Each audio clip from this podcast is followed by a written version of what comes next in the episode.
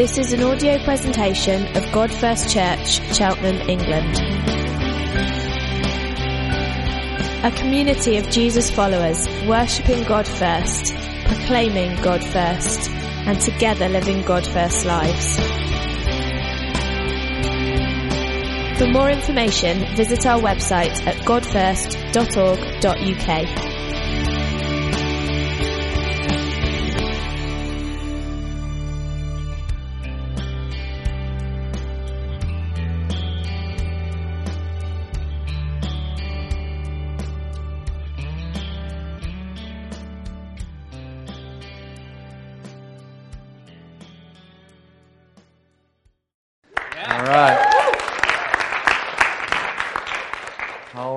Good to see you guys. Um, question I get asked a lot is Is this beard a clip on? It's not. This is real. You can tug on it later if you'd like. It's absolutely real. Um, I had a lady yesterday. Um, this happens a lot to me. People who have never met me, especially when I come to England, people like to touch my beard. And um, it's, it's odd. It's, like the, it's the one time in my life that I'm going to be able to identify with a pregnant woman um, because that, that happens. Does that happen in, in England? If you're pregnant, people feel like they can just touch you. That's how I feel. People feel like they can just get their hands up in there. And um, feel free after church. Um, it won't be the first time or the last.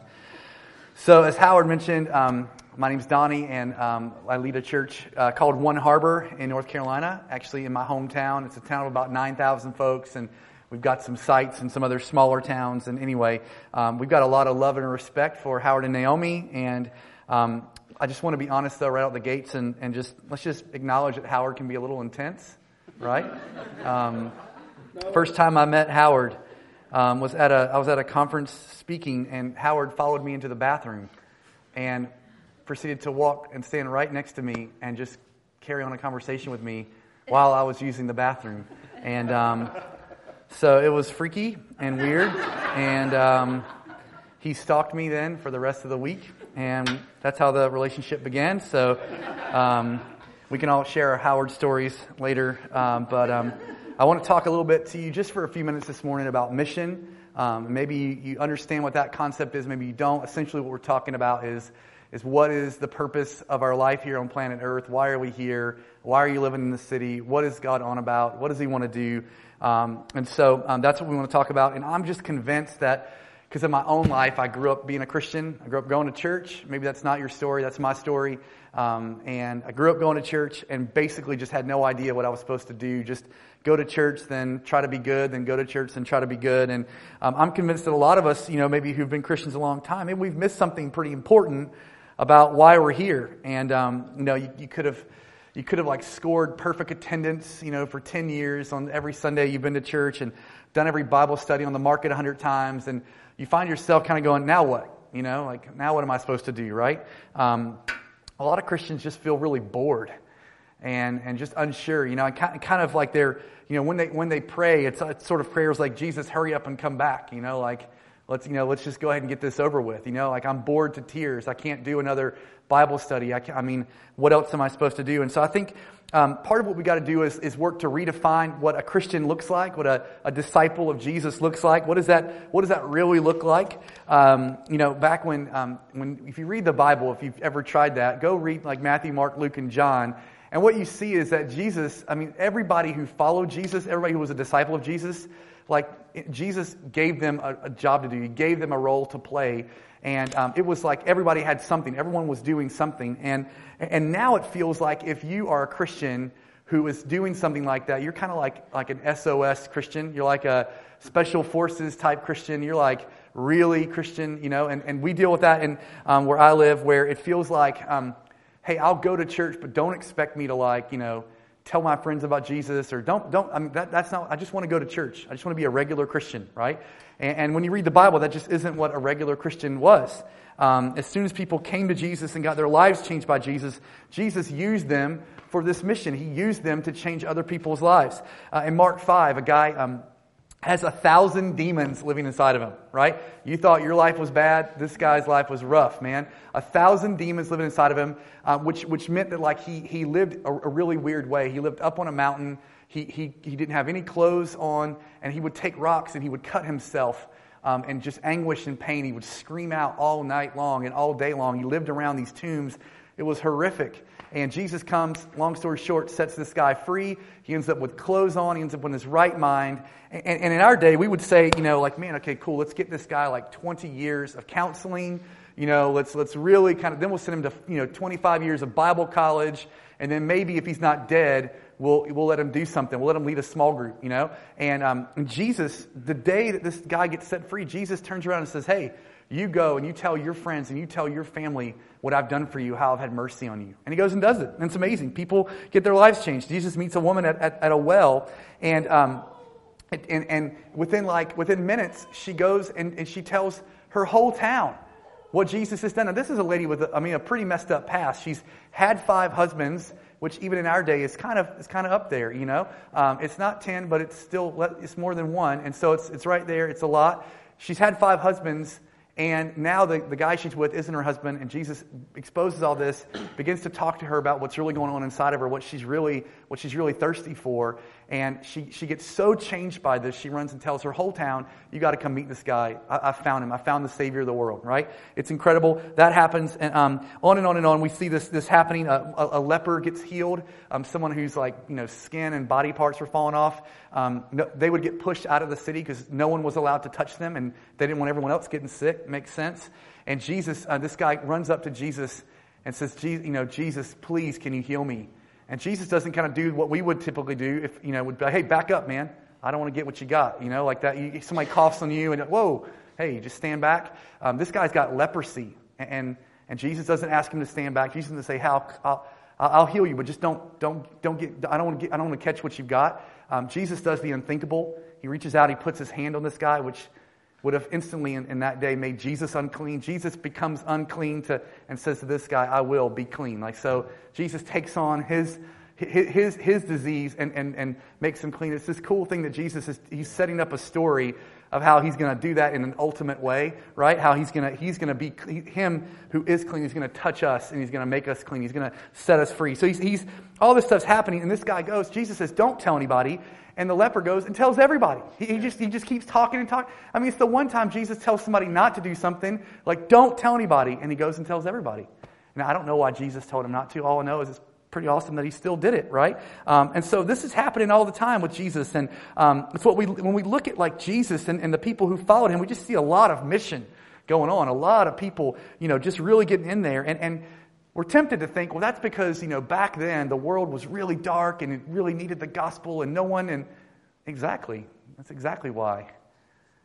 And I don't, I don't, just don't think that's much different than the world we're living in, honestly, you know? Um, we've created in our day a bit of a weird version of Christianity that I think would make it somewhat unrecognizable to Jesus and his first disciples. So um, just, just, just think about, you know, something as basic as most people who are, um, who are trying to be Christians, they know they're supposed to be good. It's like the first thing you find out, like, I'm supposed to be good. So as soon as you become a Christian, somebody sits you down with like a very long list and says, these are all the things you can no longer do, right? Don't do this, don't do this, don't do this, don't do this, don't do this, that kind of thing. You know, it sets in on us and, and it's, it's basically morality. It's, it's here's, here, be a better person, um, be a more moral person. So, you know, don't do this and don't do that, right? And, and, and, and we never, we fail oftentimes to explain to people why why we don't do those things. So, why not get drunk? Why not sleep around? Why not do these things, right? Um, essentially, what we do is we take, we take mission out of morality. We take the purpose behind us. We are supposed to live differently, but why? We take that out, and all that we're left with people is just, just do better, try harder, be better, be nicer. Which, when there's no mission attached to that, you know what happens? We end up, we end up letting this, like, we're, we're better than, we're better than, lead to like self righteousness in our own hearts, and we end up we end up we end up you know we're doing things Christians should do. We're doing the right things for all the wrong reasons. We end up feeling this like moral superiority over everyone around us. Someone's cussing, and we're just like, ooh. You know, like someone's drink, ooh, you know, like we, someone's smoking, ooh, like we, we're always feeling like we're superior, and, and it's, it's what's led to, if you look over our shoulder, it's what's led to decades and decades of Christians building these bubbles and these subcultures where they can just be all good together. It's just, it's just, we've just missed the whole point. I mean, 1 Peter 2.12 says we're supposed to keep our conduct, our way of life among the Gentiles, those who aren't Christians, honorable. Why? So that when they speak evil against you, uh, they speak against you as evildoers, like, you guys are crazy, you guys, you know, they, they try to, they try to discredit you They're going to see your good deeds and they're going to glorify God. Like that's the point. That's why I do. That's why I live differently, right? Um, so it's the reason behind why we do those things. I think a, a really good evidence for um, why I think all of us as Christians is why we're all here and why we're all supposed to be on mission. I think the best proof is the fact that we're breathing. I think that's like the best evidence for like the, the, the fact that we should be on mission. Um, I don't know if you've ever thought about that. Why are you still alive? Like, seriously, why? Um, I think Christians think we're alive so we can um, do really good, like Bible studies and, and have really good worship services and do a lot of really good praying and, and, that's, and have great quiet times. That's why we're alive, right? I think we think, think things like that. But the reality is, if that's the only reason for us, you know, that's the only reason we're alive, we should actually, it would be easier to do all those things if we were dead, right? Because we'd be in heaven. And a friend of mine says, pardon me, because I know this is more of an American sort of phrase, so just, just we're not, we don't mean this seriously, all right? Um, but a friend of mine says, you know, man, if, if, all, if all that we're supposed to do is just, you know, pray and worship and, and like study the Bible, well, when someone gets saved, we should just take them behind the church and shoot them, right? Because it's going to be a lot easier to do all of these things in heaven. In fact, you don't even have to read the Bible. You can just go interview all your favorite Bible characters, right? You could have a really good quiet time, you know, right there in heaven. And so um, th- this, this, this reality that we're still breathing should mess with us a little bit. Why are we still here? Funny, that doesn't make any sense. Why don't we just pray some sinner's prayer and then get raptured? Why doesn't that happen? Why, is, why are we still here, right? We're still here because there's mission to do, right? Now, worship is good. I'm glad we do it. It's good, and one day it's all that we'll do, but right now, there's other stuff that we do, right? A guy named John Piper says it like this He says, Mission exists because worship doesn't. Mission exists because worship doesn't. Worship is ultimate, not mission, because God's ultimate, not man. When this age is over and the countless millions of the redeemed, people who have been saved, fall on their faces before God, missions will be no more. Absolutely right. But we're not there yet, right? We're still here. We're still breathing. Why are we here? Because mission, right? Um, we have no business sort of doing the standing at that like proverbial bus stop waiting for the chariot to, you know, come down. I mean, there's just been decades where that's what Christians, where they've just, you know, their prayer life consisted of God, get me out of this hellhole, right? Just Jesus, come back. When are you coming back? And so you spend countless years looking at charts and trying to, you know, map it out. He's coming back. He's coming back. He's coming back. Like it's just we're obsessed with when's he coming back because we don't know why we're still here. We're not dead yet. You're not dead yet. Don't act dead. Don't expect the church to be here to just keep you entertained. And, you know, it's like, I find as people get a little older in our church, they, it's like they, it's like they're, they're, they start to like just begin to like hope that the church will do what the church is meant to do, which is plan their funeral, you know, and, and get a little nice dinner ready after they're dead so we can all think about them. Like, that's not why we exist. We don't exist to keep Christian peoples entertained and to plan funerals. That's, that's not our job. That's not why we're here. I mean, listen to Psalm 107, um, verse 2. Let the redeemed, those who've been saved, of the Lord say so. Not pray to get out of this hellhole called planet Earth. Let them, let them say so, right? That's why we have breath. Um, God, um, God put you in the city that you're in because He wants to use you to reach this city. Yes. I know this is so simple, but it's just like, just like let it kind of sink in a little bit, you know? Um, Acts 17, verse 26. Tells us that God made from one man every, every man, every nation of mankind, right? And it tells us that He predetermined um, allotted periods and boundaries of our dwelling place, right? Which means that God knew exactly where you were going to live, exactly when you were going to live there, exactly who was going to live next door to you, he knew where you're going to go to school. He knew where you're going to go to work. He knew whose locker at school was going to be next to yours and whose desk was going to be next to yours.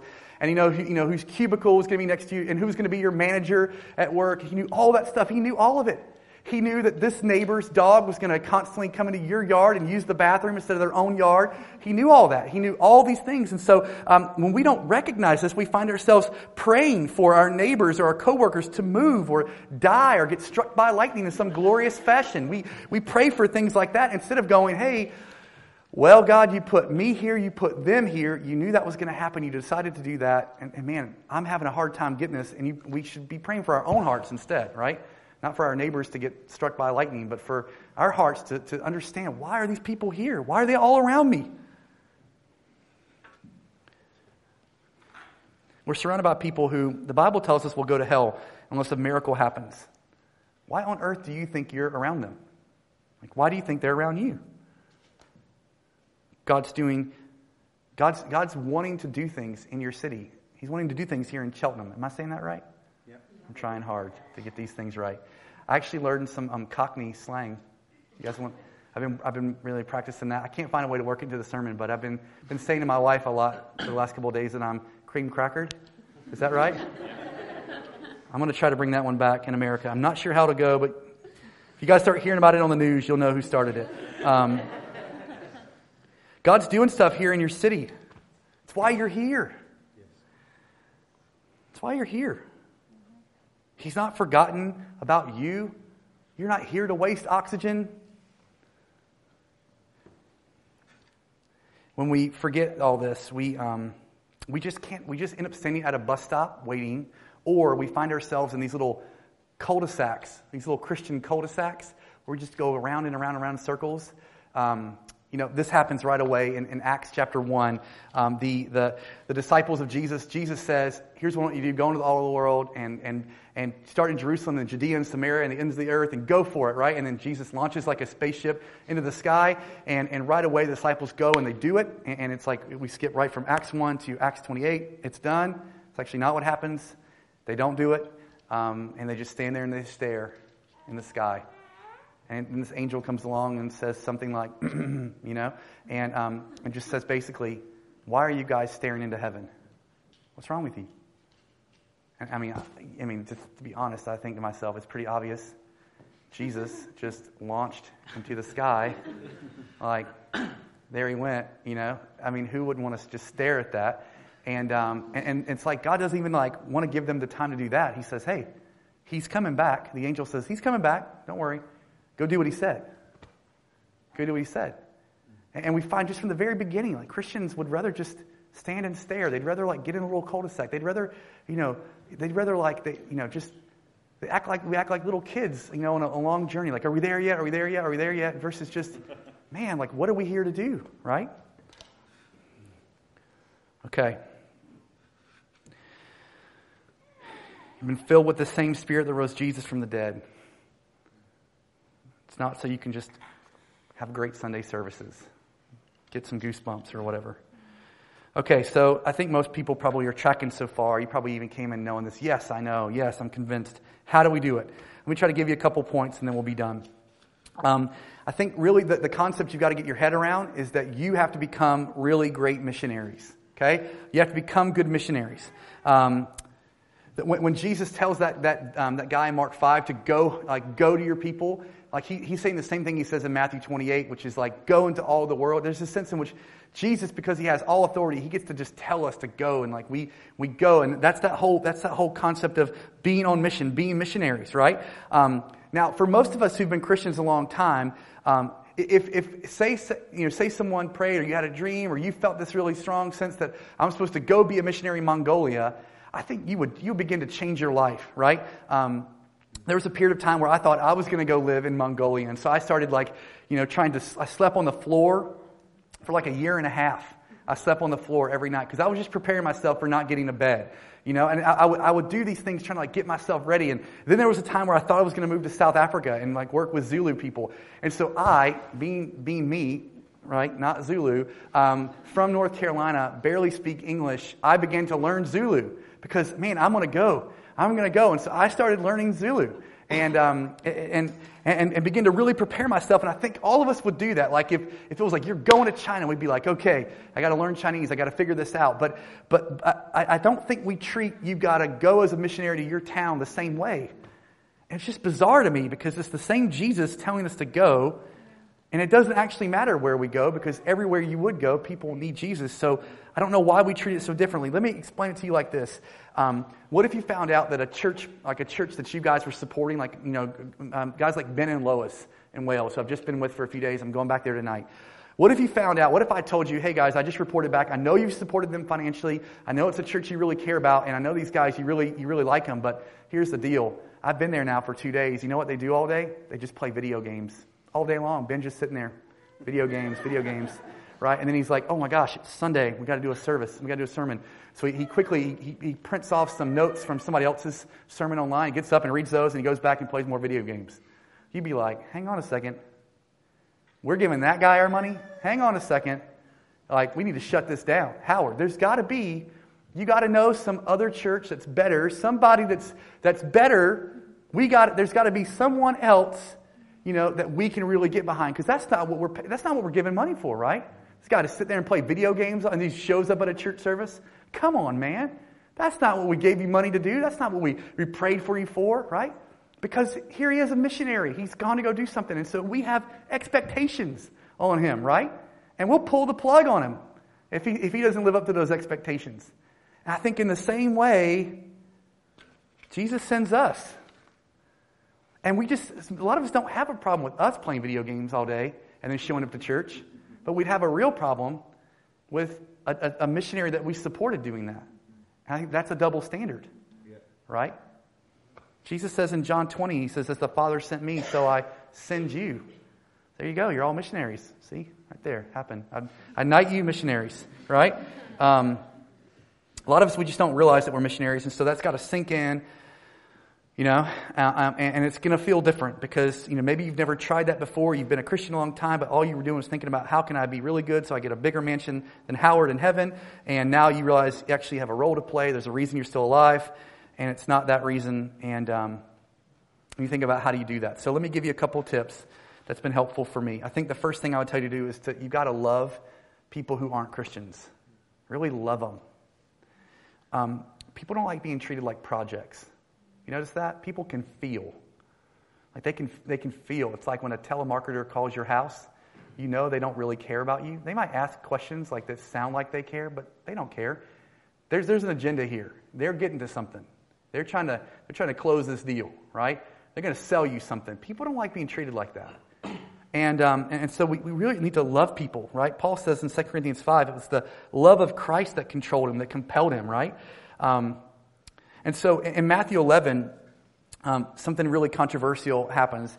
Jesus says people call him the friend of drunks and tax collectors and sinners. And, um, and, you know, here's Jesus. He's, he's saying he's the Son of God, and people are calling him the friend of drunks and sinners, right? And, and, and this would have been a great moment for Jesus to say, and just so you guys know, I'm not, I'm not their friend. I'm not. I want to clarify that because I am the Son of God. I don't want any of you guys thinking I'm friends with a bunch of drunks. I'm just not. Now, I, I'll do occasional outreaches to the bars, but I never drink. Maybe, maybe half, half a pint, but not a whole pint because I'm the Son of God, right? Um, that's what we expect. And, um, and Jesus doesn't combat this at all. He says, hey, you've heard I'm the friend of drunks and sinners. Moving on. And it's like, it's just this, like, what did he just say? He's basically verifying. And that word friend, if you look at what it means, it doesn't mean like Facebook friend, like associate, you know, like, oh, I like you, I'm your friend, but who are you? I don't know. We just, whatever. Um, this really meant friend. And, and, the word literally means someone dearly loved, someone prized in a personal, intimate way, a trusted confidant, someone held dear in a close bond of personal affection. The root always conveys experiential, personal, experience based love. That's what that word friend means. Jesus said, Hey, you guys have heard that I'm the trusted confidant, the prized, like possession, the prized, loved, experiential friend of drunks and sinners. Yeah, next point. It might surprise you that, um, you know, when it says Jesus reclined at the table with many sinners, that reclined at the table isn't Greek for passed out tracts and then left. It means he literally reclined at the table. He spent time with them. When, when, when when people's kids got sick that, that didn't believe in Jesus and weren't a part of Christianity, when people, when tragedy hit, they came to Jesus. Like people trusted in him. When their lives fell apart, they came to him because they knew he cared about them. He loved them. I think sometimes we just, we just treat people like projects, not like people, made in God's image, just like me and you, who need to be loved and need to be shown how good Jesus is. Um, I think for a long time Christians thought that like we were supposed to not hang out with sinners. There was, I mean, I grew up in that yeah. era. You're just not supposed to hang out with them. You can do an outreach, but you're not supposed to be their friend, right? And we'd say things like, don't be unevenly yoked. And we'd say all kinds of, we take all kinds of scriptures out of context to basically say, don't hang out with people who don't know Jesus, right? It's not safe. They're going to pull you down, and you, are going to have to, it's easier to pull someone down than to pull someone up. I mean, we used all this logic for years that basically just, you know, caused us to all retreat in these little bubbles. And so we've got our little Christian bookstores and our little Christian this and a little Christian that. We'd have a Christian grocery store if we could. We'd have, we just, you know, let's just, let's just do our little Christian thing, right? Mm. Listen to Paul, what he says in 1 Corinthians 5, verse 9. I wrote to you in my letter not to associate with the sexually immoral people. See right there, there it says it. Keep reading. Not at all, not at all, meaning sexually immoral of this world, the greedy, the swindlers, the idolaters I'm not telling you not to hang out with them. Why? Because you'd have to leave the world to not hang out with them. Paul said, That's not what I'm telling you not to do. No, no, no, no. That's why you're in the world. I'm telling you, Paul says, not to hang out with somebody who does all that and then claims to be a Christian. I think we hang out with plenty of people who do all that and claim to be Christians. It's like we missed the whole point of the verse, right? No, no, no. Paul says, What have I to do with judging outsiders? Right? I'm talking about people in the church who carry on living like this, like, like the gospel doesn't matter, like, like what Jesus did isn't enough to change their life. No, no, no, we can't hang out with those people. They make the gospel look bad. Um, the first, so the first thing is really love lost people. The second thing is um, try to become a good local. Um, I know some of you guys aren't from Cheltenham. You've moved in, jobs, all the stuff, but like, man, like really love, like love, like what local people love. Get in there, like become a, a good local. Where do they hang out? Hang out there, right? You can't just always expect people to come to your house. Like, go out to where they are. In fact, in America, um, we pretty much just like to hang out in our homes, you know, and we expect if like someone who's not a Christian is going to, you know, talk to us, they need to come to our house and do that. And, and um, there's only one night a year where that could potentially ever happen, where, where anybody would ever come to our house and knock on the door. It's only one night a year. That's Halloween. You know what we do in America?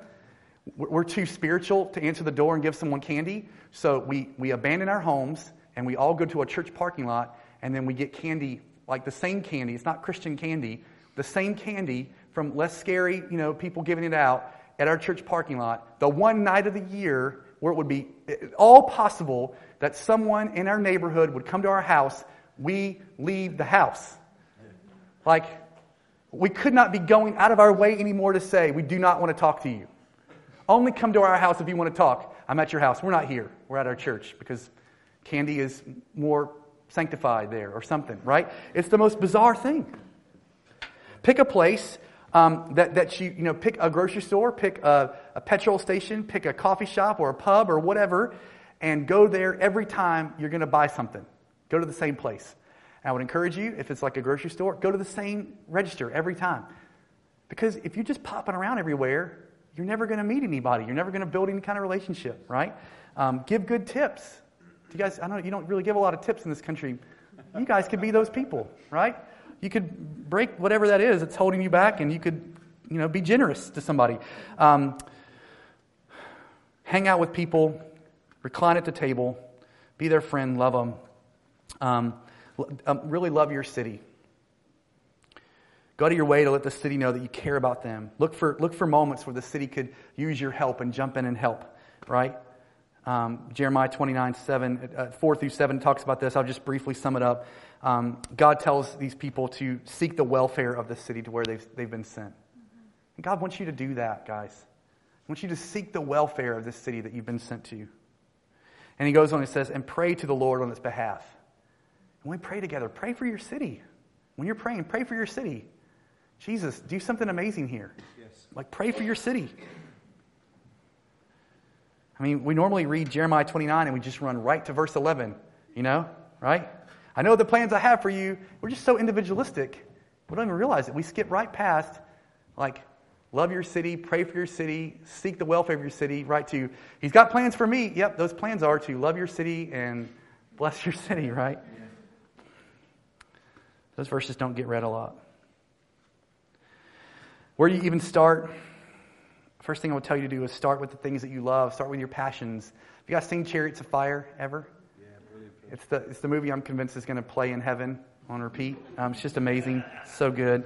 And um, there's this there's this one line where um, this, this, guy Eric Liddell, he um, he's he's this runner, he's this fast runner. And spoiler alert, the movie's about a guy who runs who loves God. It's been out for like 40 years, so if you haven't seen it, I don't feel like I'm really really messing too much up by telling you how this movie goes. But um, he, um, he, he, his, his family, they're missionaries in China, and they just want him to move to China and be a missionary. And his sister finally comes and says, Hey, like, this running stuff, this is, there's nothing about God in this. You're just running around in a circle. You need to go and, and come to China and do God's work, right? Sounds so good. And, and Eric, Eric Liddell says this. He says, um, he says, God has made me fast. And when I run, I feel his pleasure. Now, maybe there's a sense in which the wind blowing in his hair, you know, made him feel God's pleasure, but I think more of what Eric's getting at is that, man, he had like these incredible opportunities every single race and with all these other competitors to talk about Jesus. And he was just doing what he loved. God made me fast. What's God made you? What's he made you? Maybe some of you in the room, he's actually made you fast. Maybe you're actually good runners, right? Um, that's not my personal um, thing that God's made me. Um, not much of a, I don't look like much of a runner, right? Not much of a, that wouldn't be my thing, Olympic running, but maybe for some of you that is your thing, right?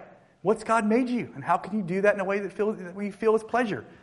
Maybe you could start a running club. You think, that's great, a Christian running club. All Christian. Nope, wrong idea again. See, that's the problem. We're always trying to like break off into our own little groups, right? And just jump into a regular old running club, right? Without a big cross, and you don't have to like be called the holy runners of Jerusalem, you can just, just run with normal people and just be their friend and love them and do what you love and, and use it in a way to, to feel God's pleasure.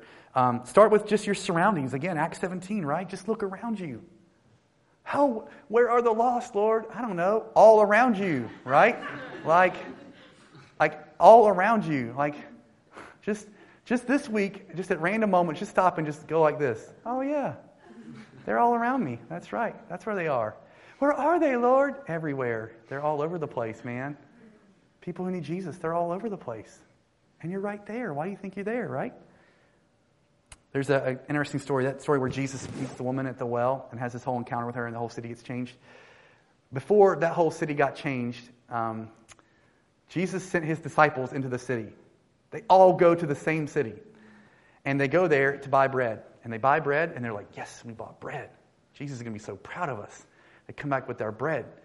And Jesus gets some water from a lady who ends up going back to the same town and bringing all those people out. And they all, they're all like, oh my gosh, we believe because you, now we've seen him. We know he is the Savior of the world. And they beg Jesus to stay with them. And so, um, in a sense, you know, all that's happening is Jesus is getting water and disciples are getting bread. And Jesus used getting water to see a whole city changed, and the disciples just scored some bread, right? And so, like, the way that you and I go to the grocery store like, does it look more like Jesus or does it look more like the disciples? I got, I got everything on my list. Yes, God is so proud of me, right? Um, okay, or did we go in and say, hey, maybe somebody in this, like, maybe I'm going to bump into someone in the vegetable. I'm just trying to help you see the potential all around you. I mean, that's all that happened. Jesus got some water, but decided, I actually care about this lady more than the water. Why don't we deal with that? Oh, a whole city changes. Like that, just in some intentionality there, you know? Um,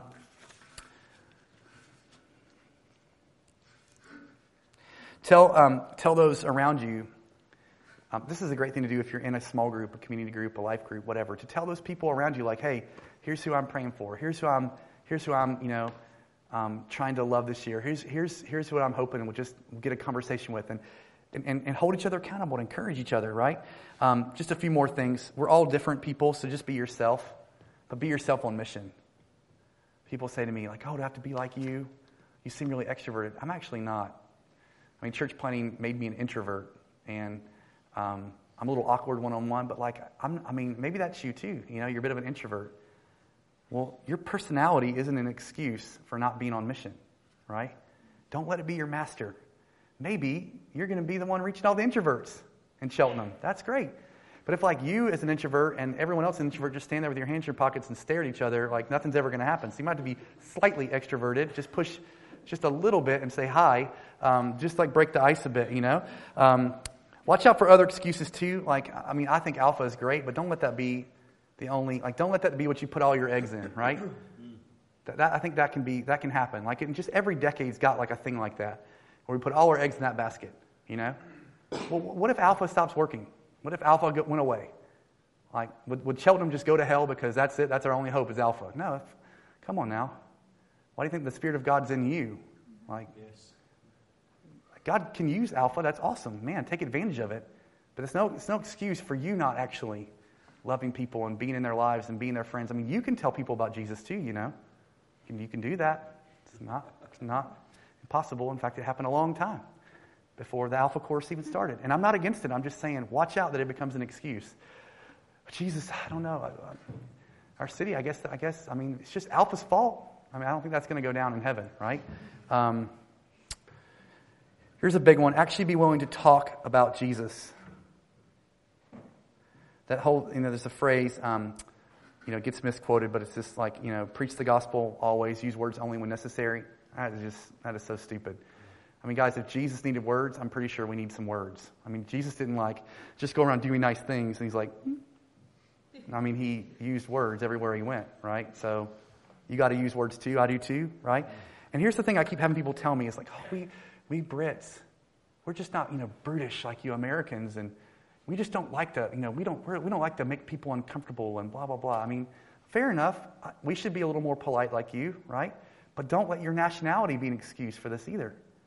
I mean, it's so funny. I did something un- that I didn't even realize was rude. I did something very rude in a store on this trip.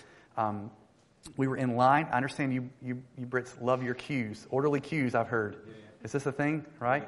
Everyone tells me they like orderly queues. Don't mess with that. Well, I, no one had told me this yet. So we're in a store, and a guy's holding one thing, and um, and I get asked to move over to a lane. He's in another lane, but there's this guy with like a thousand things piled up on his like he's got carts on carts, right? And I just took the liberty of saying this guy with the one thing should get in front of the guy with nothing. So I, I said, hey, come on over here. Like you go first, you know. And I heard the, like the guys in the back there doing like this little like making these little noises like I was like, like these guys have like Tourette's. Brave as we get, Donnie. Yeah, I mean, essentially, what I, what I learned is they were like basically, saying, let's go outside, man. Let's let's fight right now. Like that was like their version of that. But I just thought they had like some kind of like a something going on, you know, like pray for them, heal them, whatever, you know. Um, I didn't realize I was being rude. I mean, I just thought I was letting some guy in there. It's just like you've got this very reserved culture. I get it. I'm not trying to change everything. All I'm trying to, I'm not trying to make you American. I'm just saying, watch out. They're like, oh, we just don't talk. Hey, we don't like to talk about that. Come on, somebody's got to talk about it, right? Yes. Just break past that a little bit. Don't be so British in that way, right? Be British and everything else. I love Marmite and tea and the whole bit, so don't, don't worry about it. Okay? Um, and um, talk about your own personal need of Jesus. Sometimes the, the subject finally comes, well, why would you go to church, though? Like, nobody does. Why would you go? I just grew up in church. Who cares? That's not, is that the reason you go to church? Well, that's a dumb reason. We need to get you a new reason, right? Um, well, I just, I, I wanted to clean my own life up. You know, I just, I just saw, I, I just, I just needed to change. Well, that, that just means that, like, that puts all, you get all the credit for that. That just lands people in pride or despair. You the story is, um, I was going to hell. Yeah, I was going to hell, and I needed just mercy and pity. I was hopeless, and Jesus saved me. Like, that's the story, right? So tell, tell people the right story. And then lastly, um, and I'll be done, um, you know, really good missionaries are good at identifying the idols in their culture, the things people are worshiping that they shouldn't worship. But really bad missionaries worship those same idols. Yes. When we go back and read the Old Testament, like when God's people really messed up, they would show up and they go, "Oh, look, that's that's a that's a statue of a God that's not really God. Why don't we worship that?" Right? And that's what bad missionaries do. Good missionaries are like Paul at a place called Mars Hill. It's in Athens He goes in and he says, Hey, look at all these idols around here. You know what the problem is? You guys worship the wrong thing. Bam, he just nails it, right? Yes. And so, um, your city, I got a chance to drive around it this morning. Health and education. I get that right? That's the motto. Well, those are probably the idols. So, you worshiping those things too? Is that, is that like, is that where you're finding your hope? Health and education, health and education. You can't bow down to the same thing that everyone else in the city does. But you got to engage people and, and, help them see, help them see um, what they really should be worshiping. I'll give you an example. Your city, I understand, was built around comfort. Um, it, was, it, was, literally, your city was built, what I understand, around people coming to drink from some rock that had outrageous claims of what the water would do. Yeah. I get that right? Yeah. That sounds familiar. Um, see, because this church that you're part of, and the church that I'm a part of, this church, Jesus Church. It's funny, it's, it's actually built around a rock that produces water with some really outrageous claims. That's, that's actually that's actually that's like actually what we're all about. Actually, funny enough, there's this moment where Jesus in John seven, um, the priest would stand up. It was called the Feast of Booths, and it was, it was they were remembering they were remembering what it was like in the Old Testament, and, and when they were on this exodus, this journey, and, and, God provided for His people in the in the wilderness, and, and the, and the priest at one point would get up and he would pour water out and what he was doing is he was reminding these like these Jews, hey, do you remember like thousands of years ago when God did that? When God poured water, water out of a rock and he satisfied us? And at that very moment, Jesus stands up and he begins to shout. And what does Jesus say? He says, If anyone is thirsty, let him come to me and drink. What's he saying? He's saying, Hey, look, the hope isn't in some rock from thousands of years ago. I'm the rock. I'm the rock. Jesus is this, he's the rock of God. And, and the Bible tells us that, that that rod of judgment that fell upon that rock, God came down, a rock, a, that, that rock was struck in the wilderness with the rod of judgment. And God, and water flowed out of the rock. And it, it satisfied people in the desert. And Jesus comes and he's the rock. Scripture tells us he's the rock, right? And the rod of judgment strikes him. It wasn't the rock's fault back in the wilderness. It's not Jesus' fault that he gets struck. It was the sin of the people. And what happens? Jesus said, says, You come to me and I'll satisfy you, right? He says his blood actually satisfies us, right? That he quenches our thirst. He tells that woman at the well, he says, You know what your problem is? Your problem is you're thirsty. That's why you're with man after man after man after man after man. It's because you're thirsty. And like, you can't, like, I can satisfy you, I can quench your thirst. And so, you've got a message that kind of makes sense to your city, right? They've gathered around rocks and comfort and education and knowledge. And actually, they're just worshiping the wrong thing, right? You've got to help them see who it is that they really should worship. So we love you guys. Um, remember, same spirit, same authority, rose Jesus from the dead, turned cities upside down. encourage you guys to turn Cheltenham upside down with the gospel. We're in your corner. We love you. Howard.